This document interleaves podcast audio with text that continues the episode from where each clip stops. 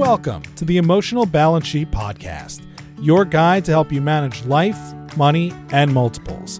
Each episode, host Paul Fenner, Tama Capital's president and founder, and the proud parent of four amazing children, including one set of triplets, will provide insights on successfully sustaining an active lifestyle, career, and family through comprehensive wealth management strategies, financial education, and lifestyle planning specific to parents raising twins, triplets, and more. Learn more, subscribe to the show, or connect with Paul at tamacapital.com. This podcast is for informational purposes only and should not be relied upon for investment decisions. Clients of TAMA may retain positions in the securities discussed in this podcast. What happens when the person you most want to influence is you? Setting and achieving goals for yourself at work, home, and in relationships is harder than it seems. So, how do you know where to start? Ayelet Fishbach, professor of behavioral science at the University of Chicago Booth School of Business, has focused much of her career determining what motivates people. From how do you how do you carry on in the face of roadblocks and distractions to how you decide which tasks and ambitions to prioritize when facing multiple responsibilities. Through her research, I let discover that there is a certain structure for getting things done. Understanding why your goals are important is a critical first step. However, there's a balancing point where your goals must be fun or intrinsically motivating. Ayelet uses an example of putting together a financial plan. Unfortunately, most people do not believe this to be a fun exercise, which is likely why families put off dealing with their financial situations until they are forced to do so. An often overlooked aspect of achieving your goals is, is ensuring you have the right support people around you to help. Ayelet discusses why having people who understand your goals and can be supportive is a highly motivating factor in achieving success. Please enjoy my conversation with Ayelet Fishbach.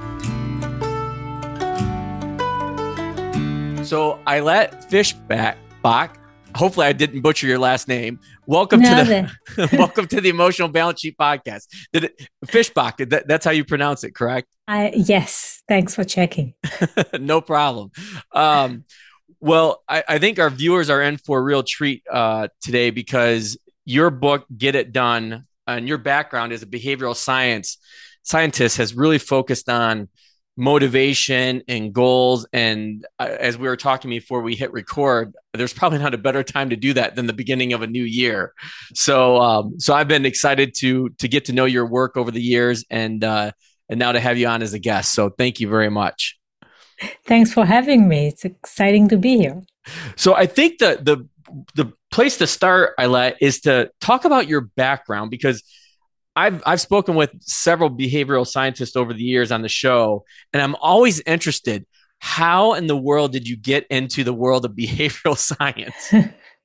yeah, it's it's not it, it's a good question, and uh, uh it's not something that I could have anticipated. So I I'm a first generation uh, uh, in, in going to college. I, I grew up in, uh, in, in Israel in, in a small socialist community, a, kibbutz, where education was not really uh, uh, something that people valued too much. And I went to Tel Aviv University and, and I got my college degree and, and then just stayed there and, and wanted to get a PhD in social psychology. So I knew I was excited about social psychology. Uh, but back then, motivation wasn't really a big topic in uh, the behavioral science. Uh, it, behavioral economics was just starting. It was uh, uh, maybe 25 years ago. Wow, that's a long time. And Uh, it, and it just wasn't a, a, a big field, uh, but it was on my mind constantly because as, as a graduate student, you kind of need to motivate yourself. You kind of need to to find your way. And so I, I just couldn't think of uh, something that kept me thinking more than how do people do that. And I, I went to read, and I I, I found all kind of like European uh, uh, researchers that were doing relevant work and some of the classic like Kurt Lewin uh, uh, that were uh, thinking about goals and, and, and motivation and uh, and just got hooked and um, and, and thought that maybe it's a temporary phase, but I guess it's not because I'm still doing it. I was going to say you've been you've been doing it now, so and so I would I would agree with you. Not a not a temporary phase. So how did you how did you end up at the University of Chicago? That by accident. Okay, so that this sounds like a good story.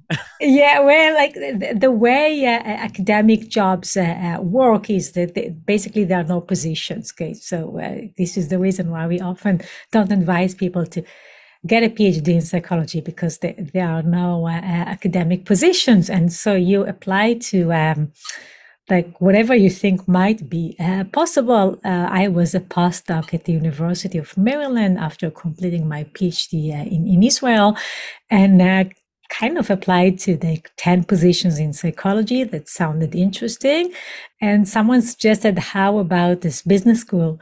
Uh, they they, they care about psychology. Uh, uh, Richard Thaler is here. He's the person who basically started behavioral economics. They, they are looking to hire psychologists. So I applied with really very low expectations that they will invite me for an interview and no expectations whatsoever that uh, that was in 2001 that in uh, 2023 i would still be here uh, and and basically like my life is here uh, i so attached to my uh, university and my colleagues and, and the work that we uh, do together. And so kind of uh, uh you know you just sometimes need to let life uh, take you places. And that would happen yeah because i had i've i saw on your on your linkedin profile that you had been at at university of chicago for over 20 years. And that's uh that's that's pretty remarkable yeah, I, I tried to leave at one point, but uh, I, I missed them too much. And so I came back. I was going to say, it probably wasn't the Chicago weather that kept you there. uh, no, no. There are things we can still improve. well, let's let's dive right into y- your book, Get It Done. Um, what was the what was the motivation? We'll talk a lot about motivation, but what was your motivating factor for for writing the book? Okay, so I'm doing this work in motivation for like you know, 20 years and the field is exploding and what seemed like a, a, small field where it's just like the, the 15 of us and we all know each other is now uh, uh, huge and there are now journals that are dedicated to uh, motivation science it, it, like it's big in psychology it's big in uh, uh, behavioral economics and it feels like a very messy room in my mind. And so I think to myself, how about I just put an, an order into things? And I, I was at Yale uh, that year, and I, uh, that was in the 2019. Uh, I was kind of organizing things for myself. And as I'm just like reading the studies again and, and trying to think like, how do they fall into different buckets? I realized that there was actually structure. Okay. I, I actually discovered something which was interesting because usually when I think about discovering something, I think about discovering in the data, not in the papers that I'm reading. And what I discovered is that everything that I'm reading, all these strategies, they fall into four buckets, which is setting a goal, monitoring the progress toward these goals, okay, so looking back, looking forward, learning from feedback. The third bucket is managing multiple goals, self-control conflicts, okay, patience. And then the fourth bucket is social support. Okay, how do we work with others? How do we work in the presence of uh, others, and and so on. And and this discovery was like, uh, well, so I should write this. I, I, I should write a book, and I uh, started by writing this to my daughter who was in med school uh, back then. She's now a resident. Uh, she liked it. She gave good feedback. And so I thought, well, I guess uh, this discovery is, is worth sharing with the world. Here's Get It Done, the book. That is that is a great story, and, and how you tie how you tie your daughter into it, I think, is really really fascinating. Because what, what what were you done if she said, "No, mom, this is not good stuff"? Oh, I, you, you, would have never seen that. Okay, like you know, the, the nice thing about having uh, kids that, well, you know, teenagers are too critical, but kids that are a bit over being critical teenagers is that they are very honest with you. So I, I think that if she said that that wasn't good, I would have believed her. My, my, my triplets haven't my triplets just turned 12 uh, about a month ago so I'm, uh, I'm I'm I'm I haven't hit that part of my my journey yet with them but I'm looking forward to it. yeah, well, you know, so around these years they can be too critical so maybe don't don't really believe everything that they say. fair enough. Fair enough.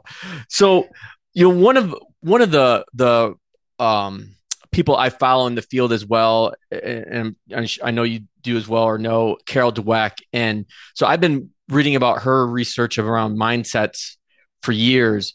So, how does how does motivation interweave into you know what we're trying to change or like the the how we're trying to change our mindsets yeah, well, let, let, me first say that you know, I, am glad that you mentioned Carol Dweck because uh, uh, she's like one of those people that we are doing it for for a long time. Okay, so when I say like back when there were like 15 of us, uh, she was my my role model. She uh, uh, was some someone I would go and, and talk to uh, uh, in conferences, in, in meetings, because she was doing research in motivation. And her idea was that people can choose to frame what happens in, in different ways and that that will influence how motivated they are, eh, in particular when bad things happen, when they get negative feedback. Now, in general, when we think about how people motivate themselves, they can either change their situation, okay, they can change the circumstances, they can change the environment, or they can change the way they think about the environment. So changing the environment, just to give you an example, I set an alarm clock. I set an alarm clock. It will go off. And, and now my uh, quiet, uh, cozy uh, room is, is a noisy place where I cannot sleep. Uh, Carol suggested that we don't have necess- we don't have to necessarily change the, the situation. We can change the way we, we think about it. We can take a, failure uh, experience, uh, a negative experience, and and think about it in terms of growth, okay, and, and think about it in terms of uh, uh, lessons that that, uh, uh that we have learned, uh, lack of progress that should be compensated for uh, with with more work. I think the kids these days would call Carol the OG, original gangster. yeah, fair enough. So when when I often speak with with families uh, in in the world of of financial planning, I think one of the reasons why I've become so interested in your work and, and the work of other behavioral scientists is because so much I think of what I do uh, with families is more on the psychology side, on the behavioral side, than it is the financial side. I think there's still an overwhelming stereotype out there about what people think a financial advisor is or what they do and I've been I've been trying for the last two to three years, I would say, to try to break that that mold, if you will, and really focus on the behavioral side of people's relationships with money because it can have a, a much bigger impact than than anything else. And so when people usually come to my office, they pick up the phone, they call, they they finally have reached this this tipping point. Um, but what I'm interested in is how people find internally the motivation to do something for themselves um, rather than a life event forcing them to do something for them. So, for example, like take somebody that's um, I don't know, maybe overweight. Another good time of the year to pick this topic. And so they know that they need to eat right, exercise, all of those things, but they don't do it until they have something potentially tragic happen to them. Maybe have a, a heart attack or something like that, or diabetes shows up in, in, in, in a test or something like that. So what, what I'm interested in finding out is how do people, I guess, basically self motivate themselves? Like, how do they get to that, that tipping point without somebody or somebody's hand pushing them over the edge?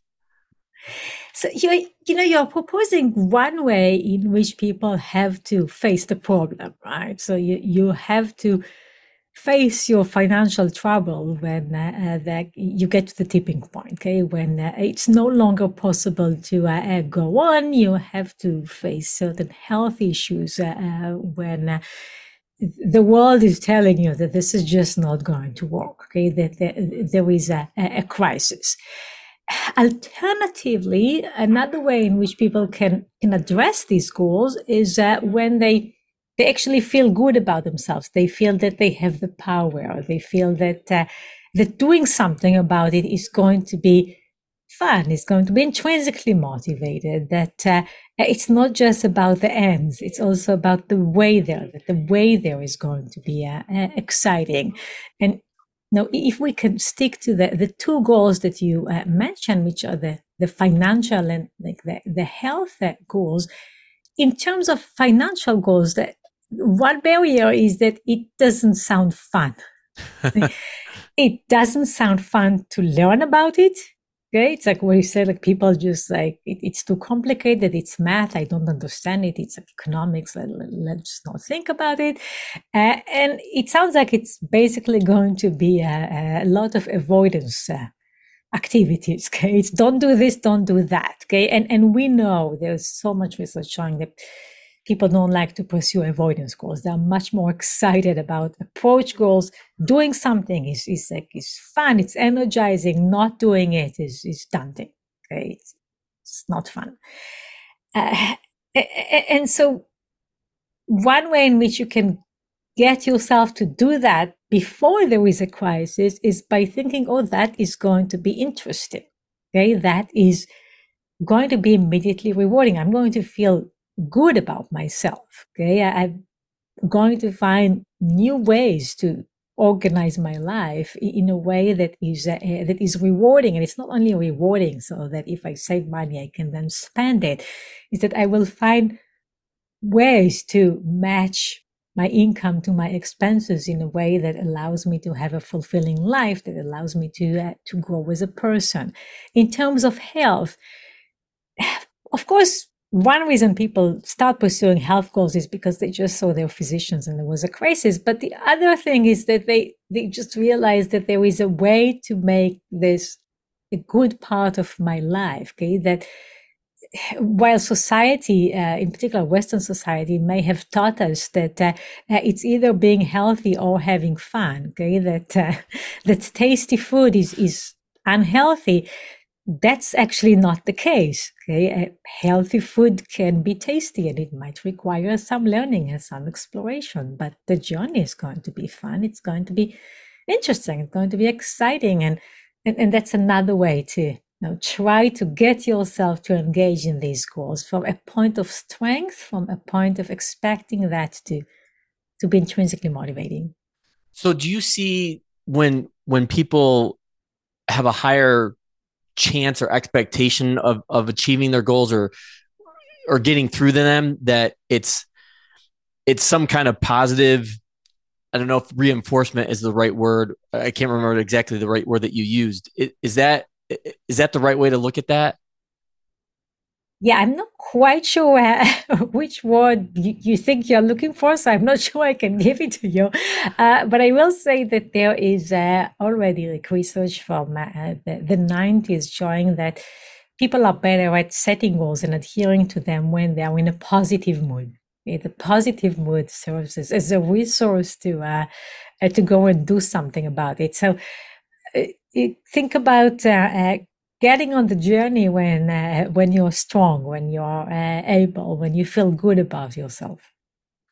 So uh, that actually kind of leads me into to my next question: is is setting goals harmful or hurtful um, when it comes to motivation? Because it, it kind of aligns to if if you don't meet your goal, then you beat yourself up, and I think sometimes we become so focused on the goal that we forget the the the journey and and how to enjoy it. Yes, and and that's how goals got their bad reputation. Okay, and uh, uh, well, it depends a bit on what do you mean by setting a goal because some goals you already have. Okay, you, you want to uh, have your finance under control. You, you, want to be a healthy person. Uh, maybe you you want to have better relationships with some people. And all these are goals that you already have. Okay. And often when people say set goals, they mean setting targets, that is putting a number on this goal. Okay. So I want to be healthy. And I think that that means exercising five times per week.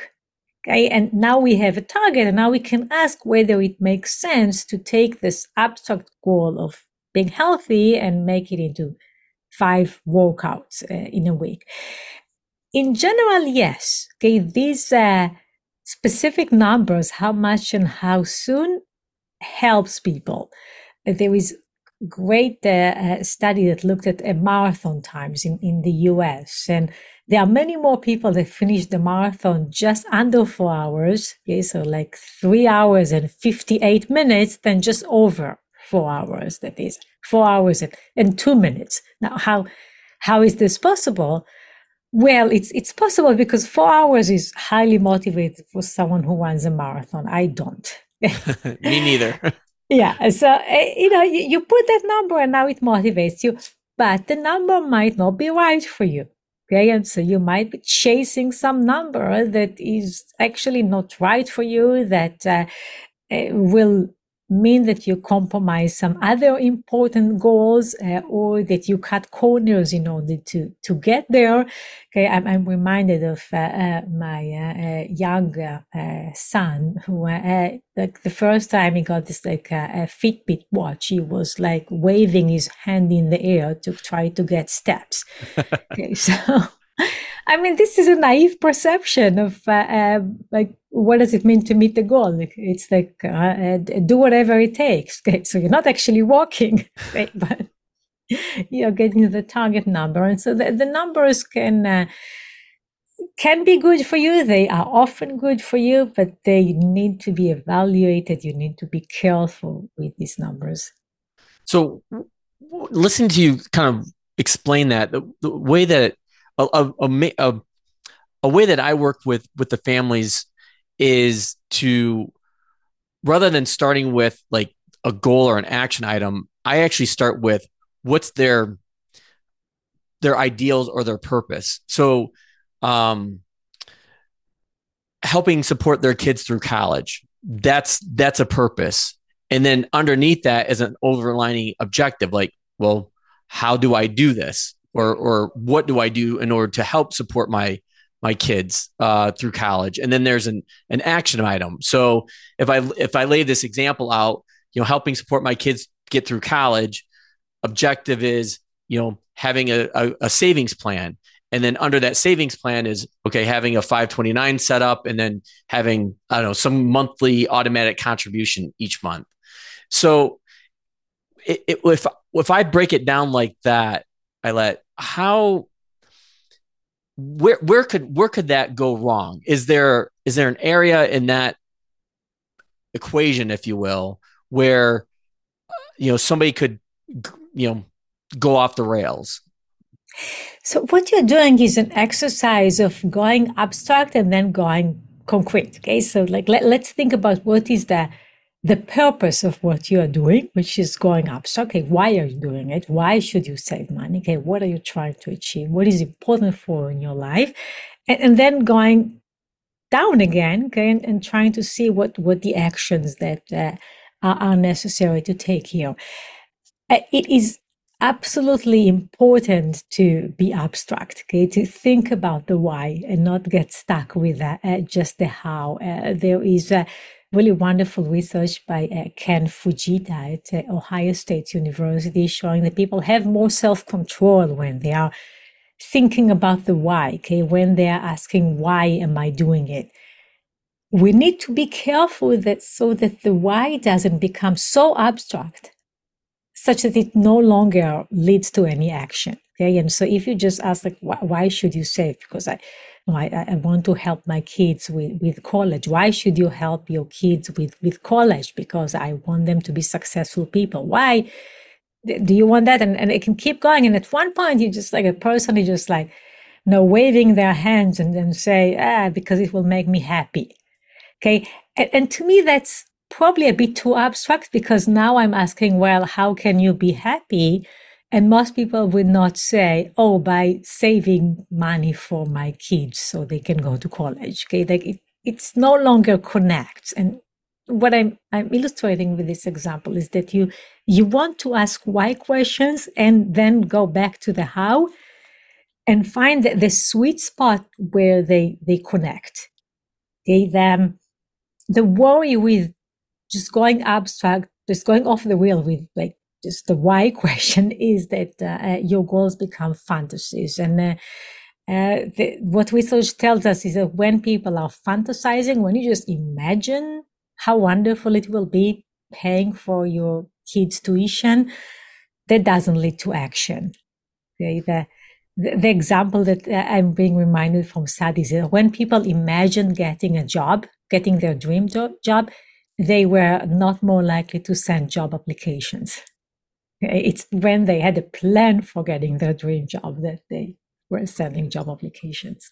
Is is within the work that you do, is there a secret to try to finding and honing in on that sweet spot between, you know, asking the the the enough why questions, but then bringing it back to the objective or even you know smart goal, if you will, with with tying it with you know action with numbers yeah we usually start by asking people to list their goals like their important uh, uh, goals in life and then uh, uh, try to answer why.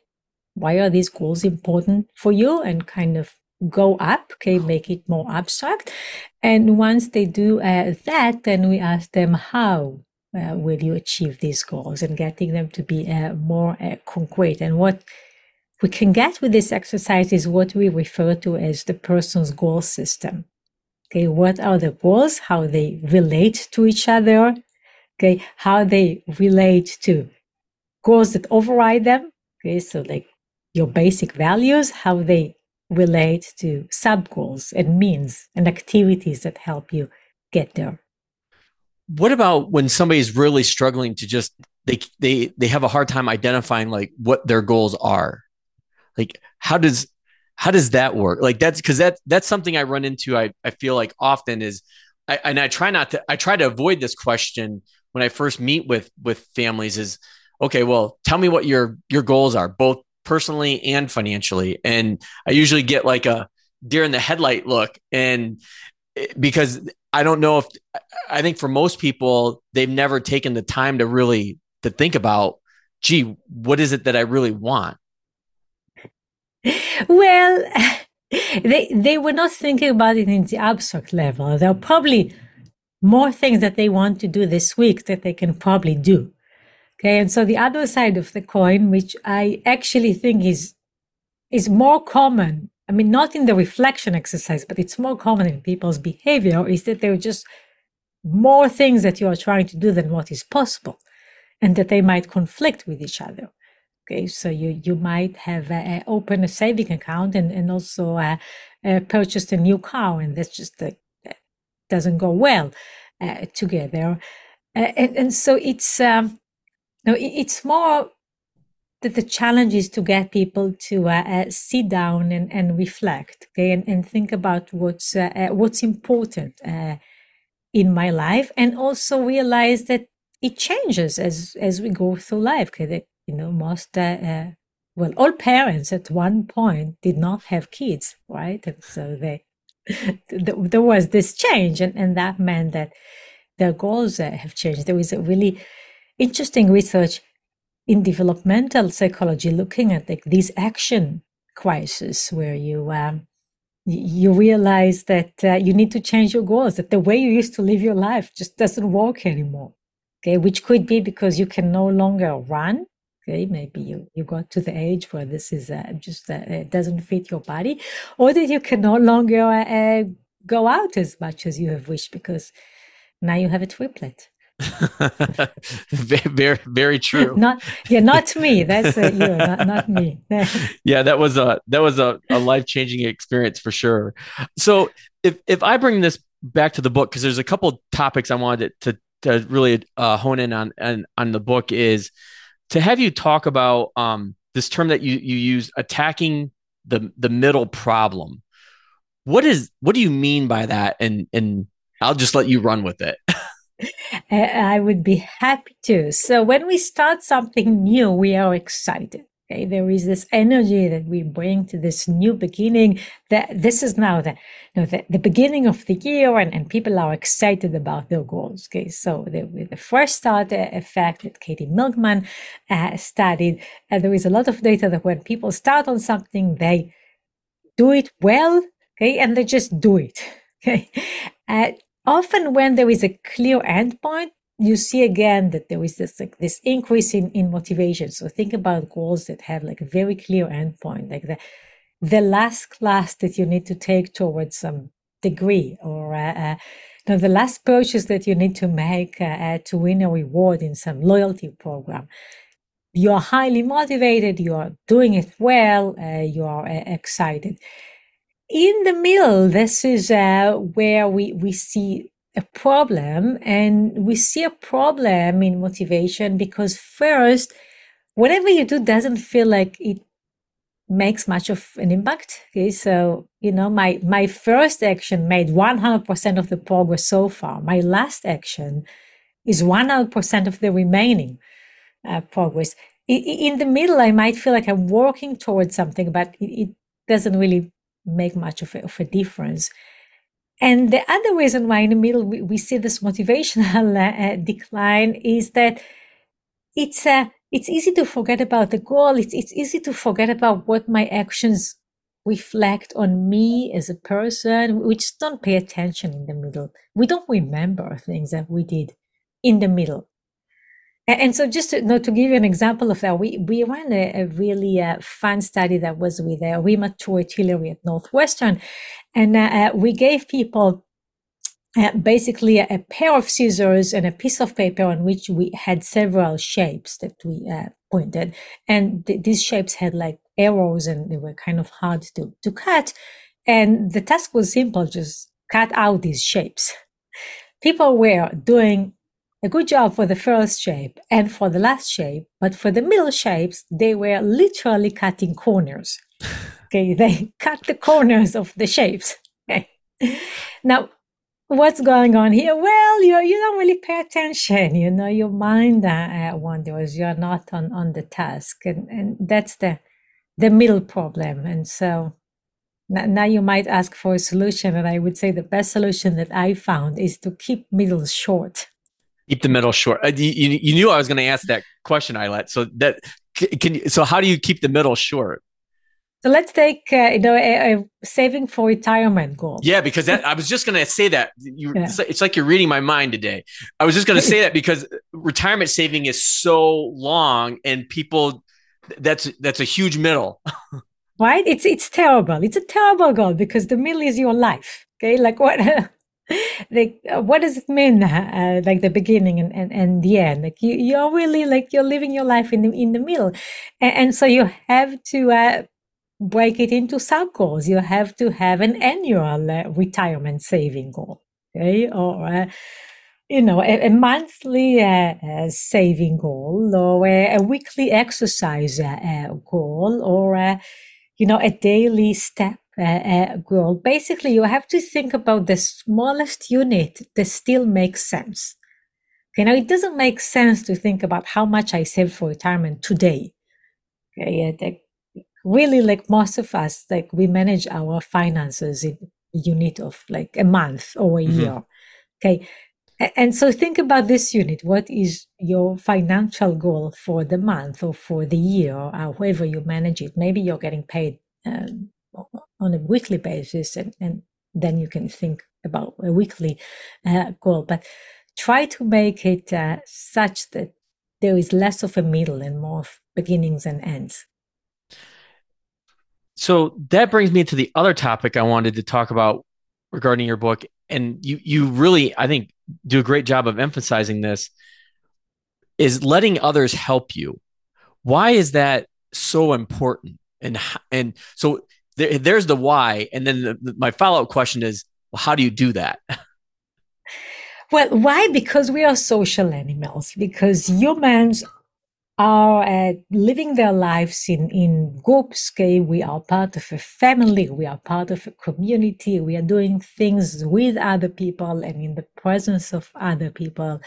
And we look around and we look at what other people think is important, and then it's important for us.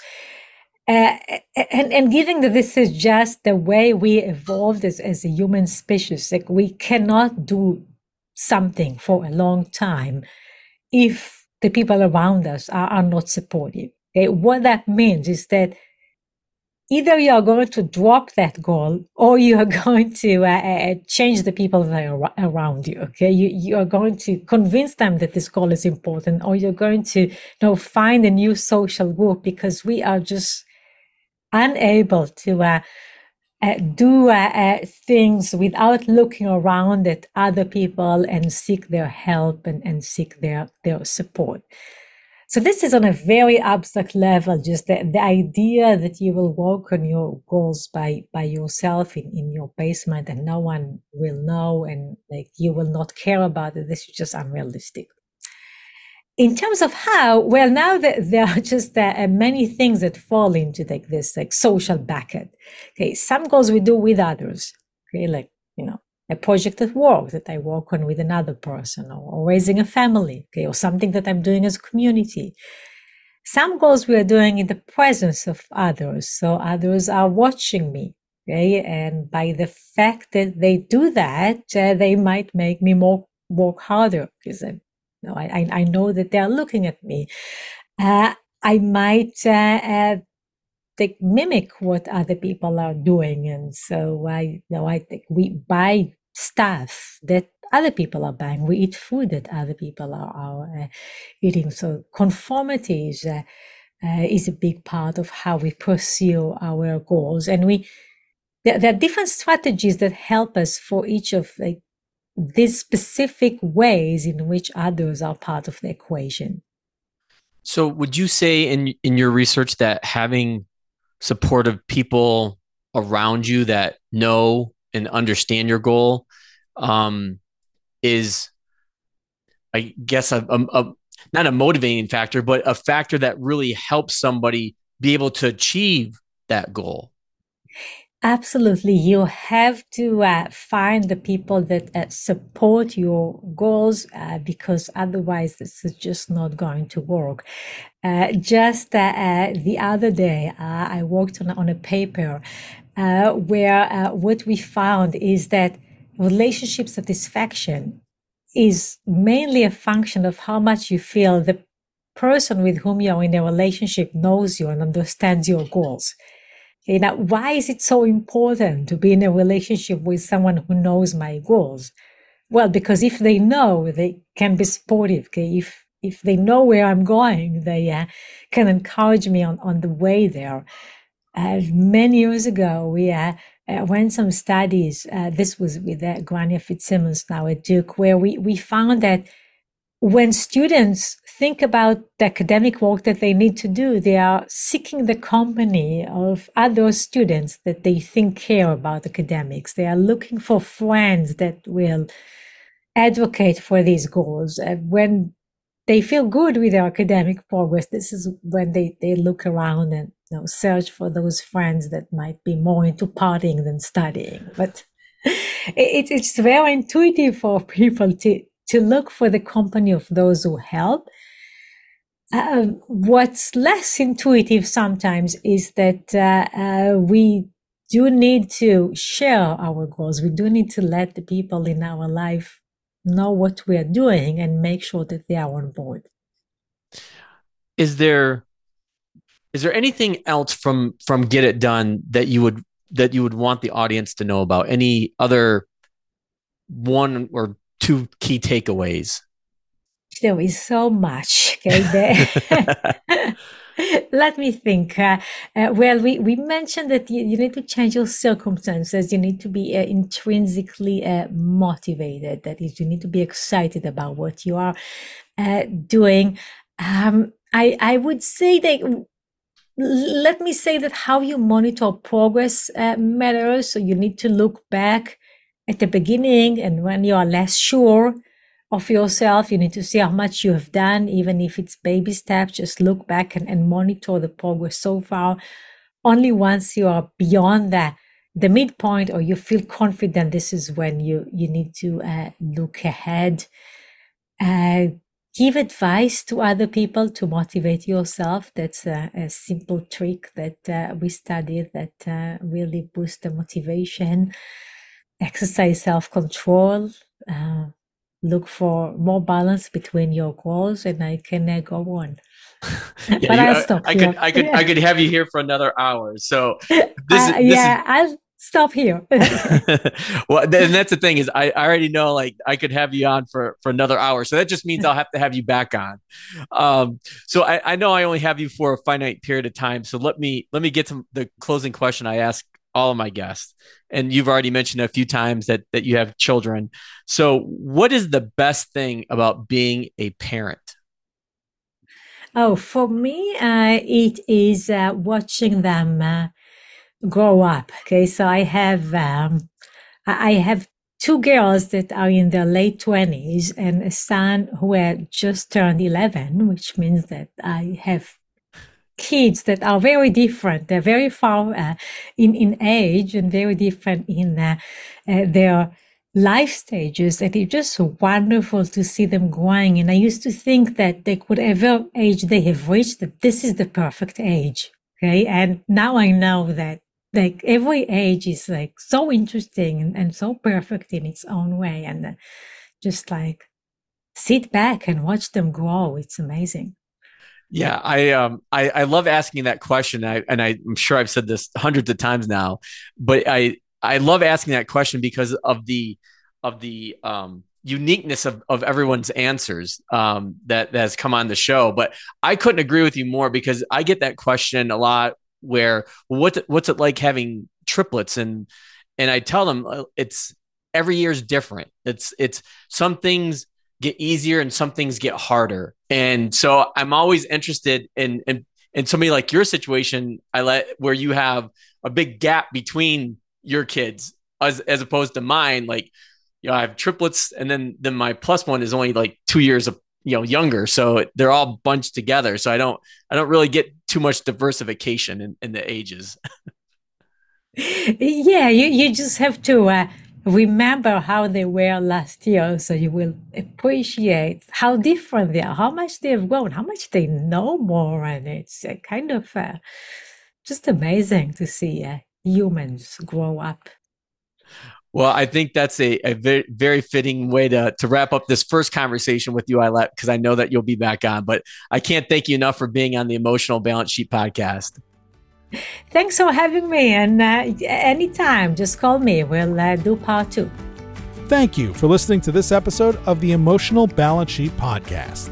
Please visit tamacapital.com to subscribe to this podcast or to connect with certified financial planner and registered investment advisor Paul Fenner of Tama Capital. And please join us again next time on the Emotional Balance Sheet Podcast.